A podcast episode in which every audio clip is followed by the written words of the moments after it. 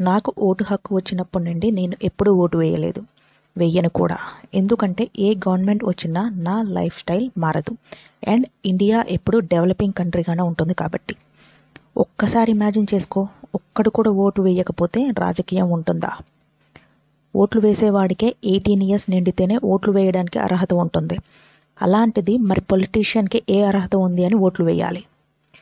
Soldiers IAS IPS and any government డిపార్ట్మెంట్కి exams conduct చేసి training ఇచ్చి ఉద్యోగం ఇచ్చినట్లు పొలిటీషియన్కి కూడా ఎగ్జామ్ కండక్ట్ చేసి ట్రైనింగ్ ఇచ్చి అందులో ఫైనలైజ్ అయిన వారిని ఎన్నుకునే సిస్టమ్ వచ్చినప్పుడు నమ్ముతాను. పొలిటీషియన్స్కి అర్హత ఉంది అని. అప్పుడు వేస్తాను ఓటు.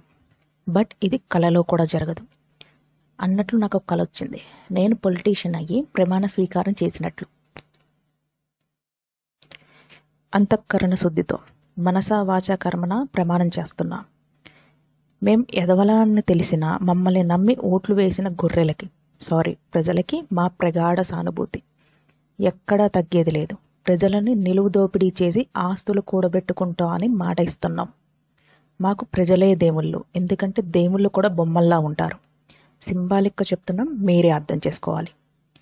అసలు పాలిటిక్స్ ఆవిర్భం ఎందుకు జరిగిందో మీకు తెలియాలి. సోల్జర్స్ దేశాన్ని కాపాడతారు. కోర్టులు పోలీసులు ఐఏఎస్ ఐఏఎస్ ఆఫీసర్స్ న్యాయ వ్యవస్థని కాపాడతారు. ఇలా గవర్నమెంట్లో ఉన్న ప్రతి ఒక్కరూ ప్రజలకు సేవ చేస్తుంటే ప్రజలు కష్టపడి దాచుకున్న సొమ్ముని దోచుకునే సేవే రాజకీయం. దోచుకునేవాడు లేకపోతే మీ సంపాదన ఎక్కడ అయిపోతుందో అని మాకు దేవుళ్ళు అయిన మీ గురించి ఆలోచించడం వల్ల పాలిటిక్స్ స్టార్ట్ అయ్యాయి. గొర్రె కసాయివాడినే నమ్ముతుంది. అలానే మీరు గొర్రెల్లాగా మమ్మల్ని ఎప్పుడూ నమ్ముతారని ఆశిస్తూ సెలవు తీసుకుంటున్నాము.